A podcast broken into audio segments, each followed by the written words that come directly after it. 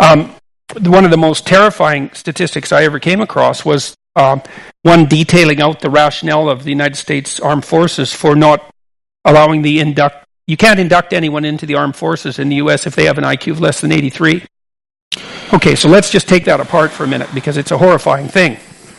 So the U.S. Armed Forces has been in the forefront of intelligence research since World War I because they were on board early with the idea that, especially during wartime when you're ramping up quickly, that you need to sort people effectively and essentially without prejudice so that you can build up the officer corps so you don't lose the damn war. Okay, so there's real motivation to get it right, right? Because it's a life and death issue. So they used IQ. They did a lot of the early psychometric work on IQ.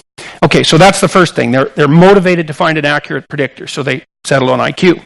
The second thing was the United States Armed Forces is also really motivated to get people into the armed forces, peacetime or wartime. Wartime, well, for obvious reasons. Peacetime, because, well, first of all, you've got to keep the armed forces going. And second, you can use the armed forces during peacetime as a way of taking people out of the underclass and moving them up into the working class or the middle class, right? You can use it as a training mechanism.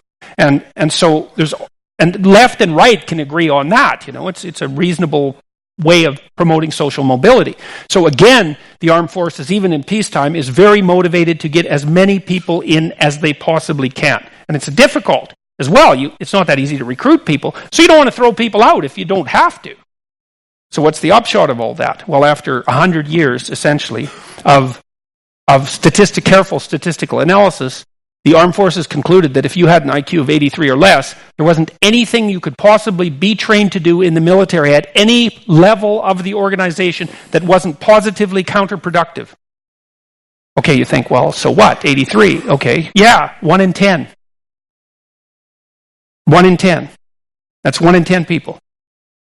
And that, what that really means, that as far as I can tell, is if you imagine that the military is approximately as complex as the broader society, yes. which I think is a reasonable yes. proposition, then there's no place in our cognitively complex society for one in ten people. So what are we going to do about that?